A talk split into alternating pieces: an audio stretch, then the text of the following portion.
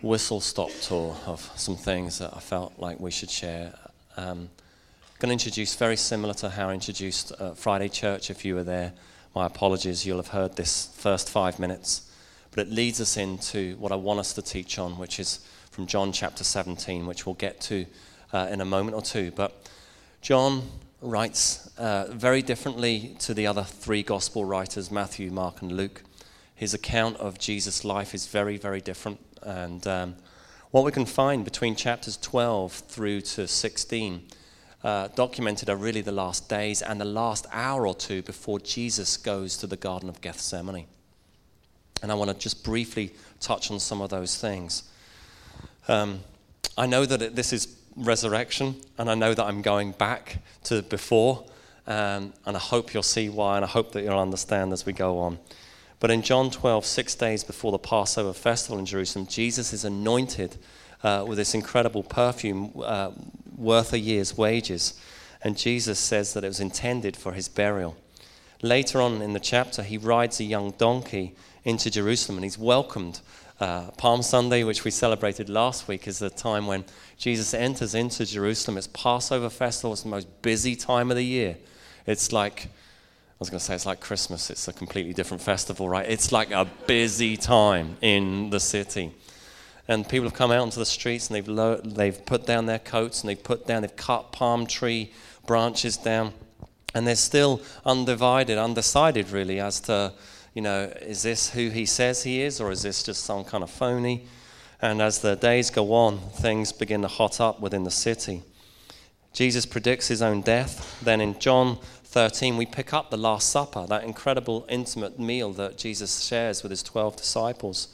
During that time, he washes the disciples' feet, the most intimate act, the most lowly of low jobs that a servant could do for anyone is to get down and wash the muck off of bare feet. And Jesus does that to his disciples, and he's demonstrating something that we would do well to emulate. We do what we do because Jesus did it. We do what we do because Jesus modeled it and he asks and invites us to do the same. I love that part of being a follower of Jesus that we actually lay down our lives and that we roll our sleeves up and we get our hands dirty and we get alongside those who need to know the presence of Jesus in their lives. And that's such a hallmark of who we are as a church and who we are trying to be as disciples, as followers of Jesus, that we would do Likewise, during John 13, he predicts that he's going to be betrayed by Judas, and he also predicts that Peter is going to deny him. In John 14, he comforts his disciples. He says this to them He says, Do not let your hearts be troubled. My Father has many rooms, and I'm going there to prepare a place for you. He explains the role and the personality of the Holy Spirit, which is incredibly helpful for us to understand. Then in John 15, uh, he talks about the vine and the branches. He uses this brilliant illustration about how we are to have a relationship with Jesus through being grafted in and being a part of the vine. He explains later that the world will hate his disciples, and he explains more about the role of the Holy Spirit. In John 16, he comforts his disciples again, saying two separate things. He says, All this I have told you so that you will not fall away. And right at the very end, he says, I have told you all this so that you may have peace. In this world, you will have trouble, but take heart, I have overcome the world. This is an incredibly uh, intimate time that Jesus is sharing uh, this meal, and he's sharing these words with his disciples prior to going to the cross prior to literally leaving and going together through the valley and up the other side to the Garden of Gethsemane, where we can pick up the story another time. But right before they leave, in chapter 17 of John, he prays for three things. First of all, he prays for himself, the first five verses. Then he prays for his disciples who are there and then present. And then the last bit, he prays for us, every single one of us and we're included in that prayer, and that's where we pick up the story. There are six verses, starting verse 20 of John 17, that we're going to read together and then touch on a few things.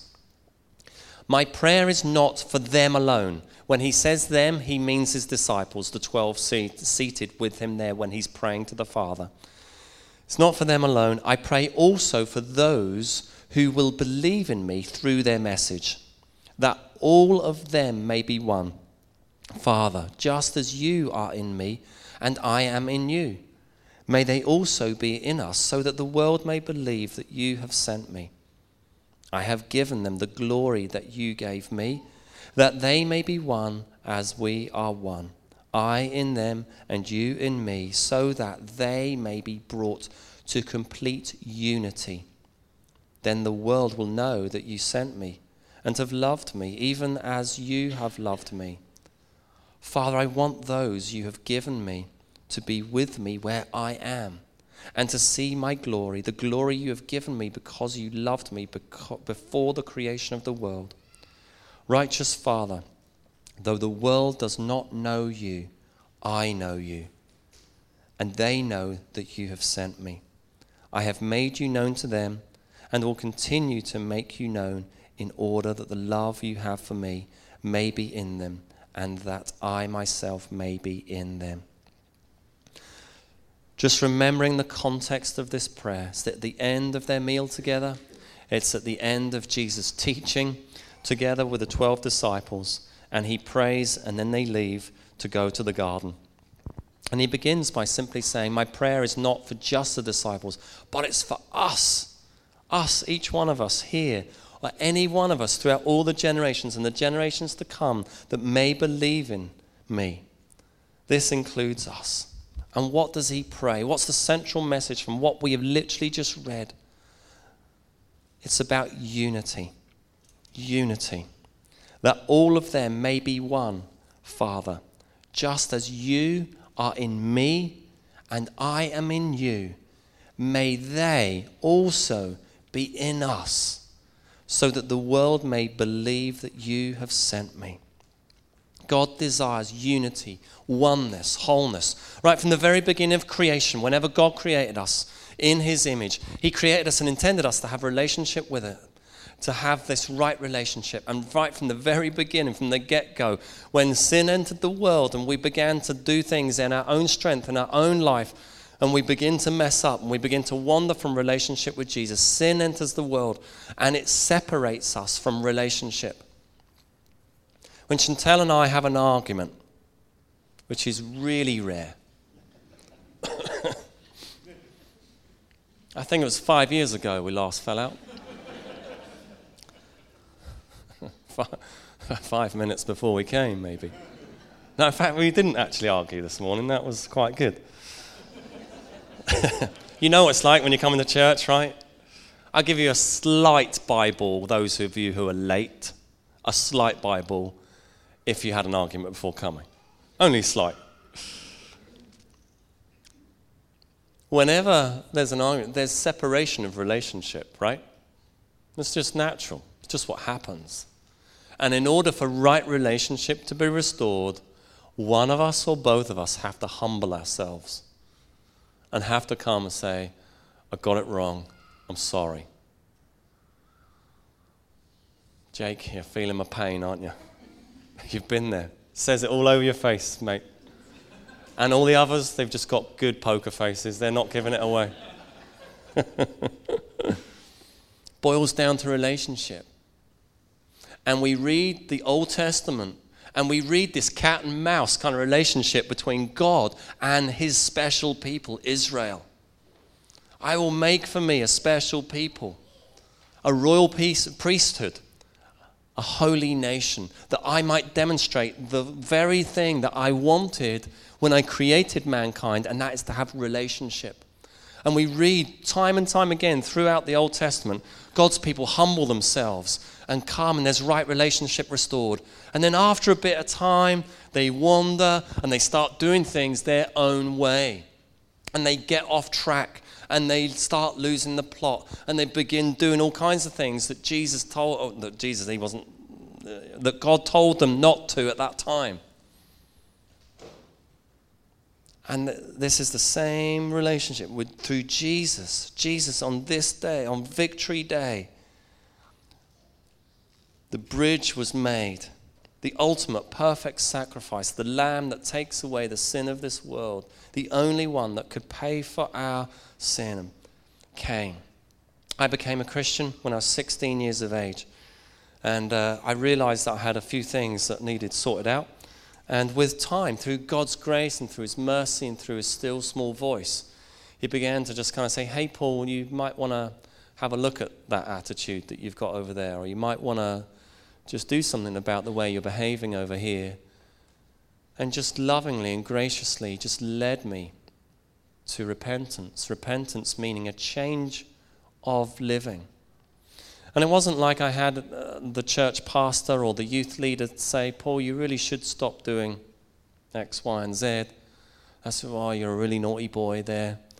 It was the Holy Spirit. Just gently, gently. His, it's, his, it's his kindness leads us to repentance. And through that, we have restoration. Jesus prays there before that we might be one with the Father, we might be one with Jesus.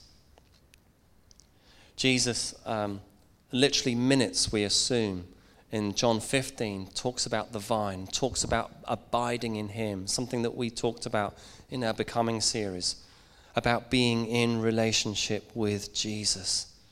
It's interesting that in that time, He knew that hours later, one of the 12 listening was literally going to betray him and sell him off for 30 pieces of silver.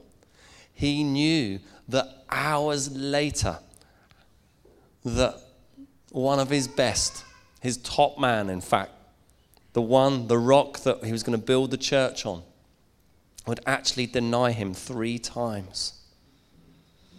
Briefly look at that from Mark 14. Peter's already sworn, Jesus, I'll never do that. I'll go to death with you. And we know the story. Jesus says, Before the cock crows, you're going to have denied me. Before this, they took Jesus to the high priest, and all the chief priests, the elders, and the teachers of the law came together. Peter followed him at a distance. We're going to come back to that in a minute. Right into the courtyard of the high priest, there he sat with the guards and warmed himself at the fire.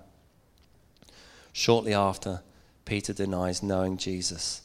There's something in the distance, something in those three words at a distance. When Peter was following Jesus at a distance, he was more likely to deny him.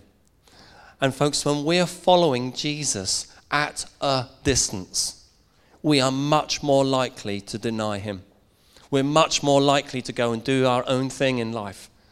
But when we choose to abide in Him, when we choose to have relationship with Him, when we choose to carve out time and simply be in His presence, when we choose to stick on the worship CDs, or we choose to open the book and, and begin to ask and invite God to speak to us through His words, when we choose to confess our sins towards one another, when we choose to serve the lost, the least, and the lost, when we choose to give away our finances and our resources and our and we choose and we choose and we choose relationship with Jesus, we come alive.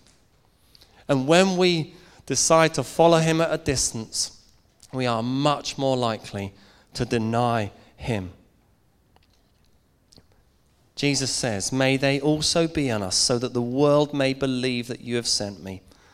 I have given them the glory that you gave me, that they may be one as we are one, and a number of other things, and we're running out of time. speeding up. The world, just a week ago, watched an international monument, a galactic house of prayer, burn not quite to the ground, but a significant amount of damage. And I'm sure, like me, many of you are just, just gutted by that, devastated by this incredible, incredible building. And yes, it's right that it would be restored. Of course. But the church was never about a building, it's just a building. Now, shoot me later, especially if you're French. It's just a building. The church of Jesus is the people. It's the people of God. And it's His presence living in us, that oneness that Jesus prays here, is his presence living in our lives. Paul writes to the church in Corinth and he says this For God, who said, Let light shine out of darkness, made his light shine in our hearts to give us the light of the knowledge of God's glory displayed in the face of Christ. But we have this treasure in jars of clay to show that this all surpassing power is from God and not from us the treasure in jars of clay. Folks, we are jars of clay. If we are a believer and we know and we profess to follow Jesus, we are a jar of clay. And it's His treasure, His presence that lives in us. And where we go, He goes. Wherever we are, wherever He takes us, wherever we go this afternoon and this week or whatever, His presence goes with us. I was with someone last week um, who's not a believer, uh, is from the, from the Catholic Church, and we were just having a brilliant conversation. He was picking my brains um, uh, about what we do here in church, and I said, Well, you know, I haven't got time to say what I said. And he said, I'm not a believer myself. I don't believe in God, um, but I try to live really well, and I really honor that and admire that actually. And, uh, and I just, it was one of those conversations, I'm sure, like me, you've had that with other people, where I was just able to say, I'm really sorry that your opinion of the church and of Christians is not what it should be, because he had a very negative um, opinion of the church. I said, I'm so sorry. I can totally understand. I said, I don't know where it went wrong. We have created barriers for people to jump over instead of gates for people to walk through. I'm so sorry that we've made it a religion and a religious experience instead of relationship. Jesus, who came, and boy, he connected with every walk of life openly, lovingly. He didn't shun them. He didn't say, Go away, clean yourself up, and then come back to me. He just met them where they were at the church of Jesus has a tremendous opportunity in this current climate that we live in to be hope in a time where a lot of people are feeling hopeless and hurting and confused. That begins with us. That starts with us. That starts with us as people, starts with us as a church. Jesus' prayer is for unity. And yet it breaks our hearts, doesn't it, when very often, the church of Jesus is deeply divided. May we be at one with our brothers and sisters. May we, I urge you again, if you're a part of our church, Carrick Vineyard, that we would speak well of the wider body of church. That outside of the four walls here, when we're having conversations, we do not dishonor the church of Jesus. He, we are the bride. When he returns, he's not coming for the this and the that, he's coming for the church. And that's all of us. And we must always speak well and lead well and be honorable to the wider body of Christ. What I love, uh, one of the things I love this morning, uh, those of you know me, I have a love hate thing with Facebook. And uh, I troll sometimes on Chantel's profile. and uh, just a bit nosy. And I was nosy this morning and just, uh, just seeing all these wonderful images. He's risen in about 10 different kind of images and all the rest, and hashtag Easter and all that sort of stuff. I'm trying to be cool, and Chantel's probably thinking you're a rare beast right now. From other churches and other people that we know are believers here, there, and everywhere. Just love seeing that. Got a wonderful text message from Emma Crawford uh, this morning who's in Ethiopia. She just sent through a few messages um, saying that they had their dawn uh, kind of sunrise service together. And uh, she said uh, that she's praying for us and we'd be praying for her and all that sort of stuff. It's the body of Christ all over the world. We're united as one. I really need to speed up.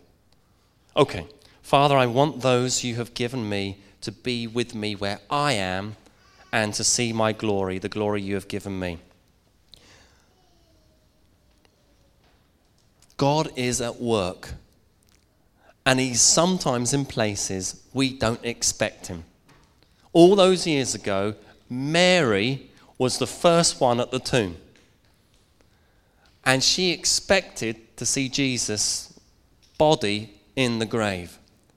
But he wasn't there.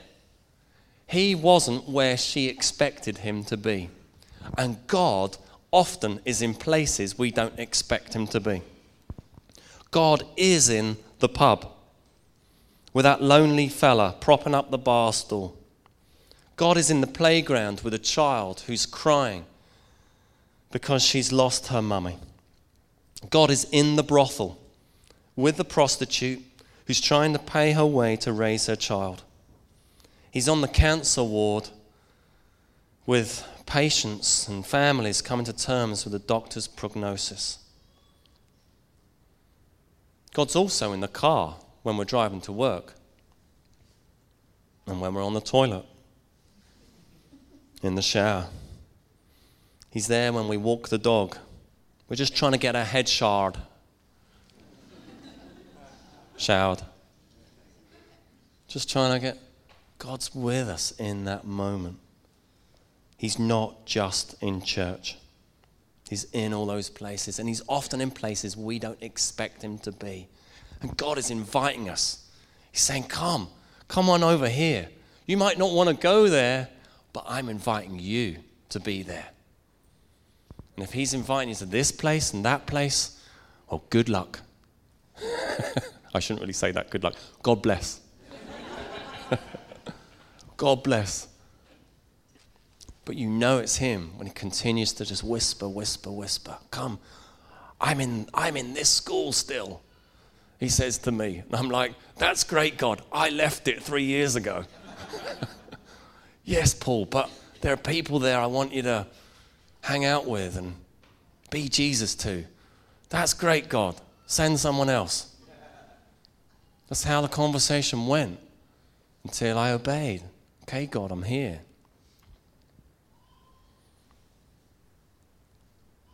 We'll end.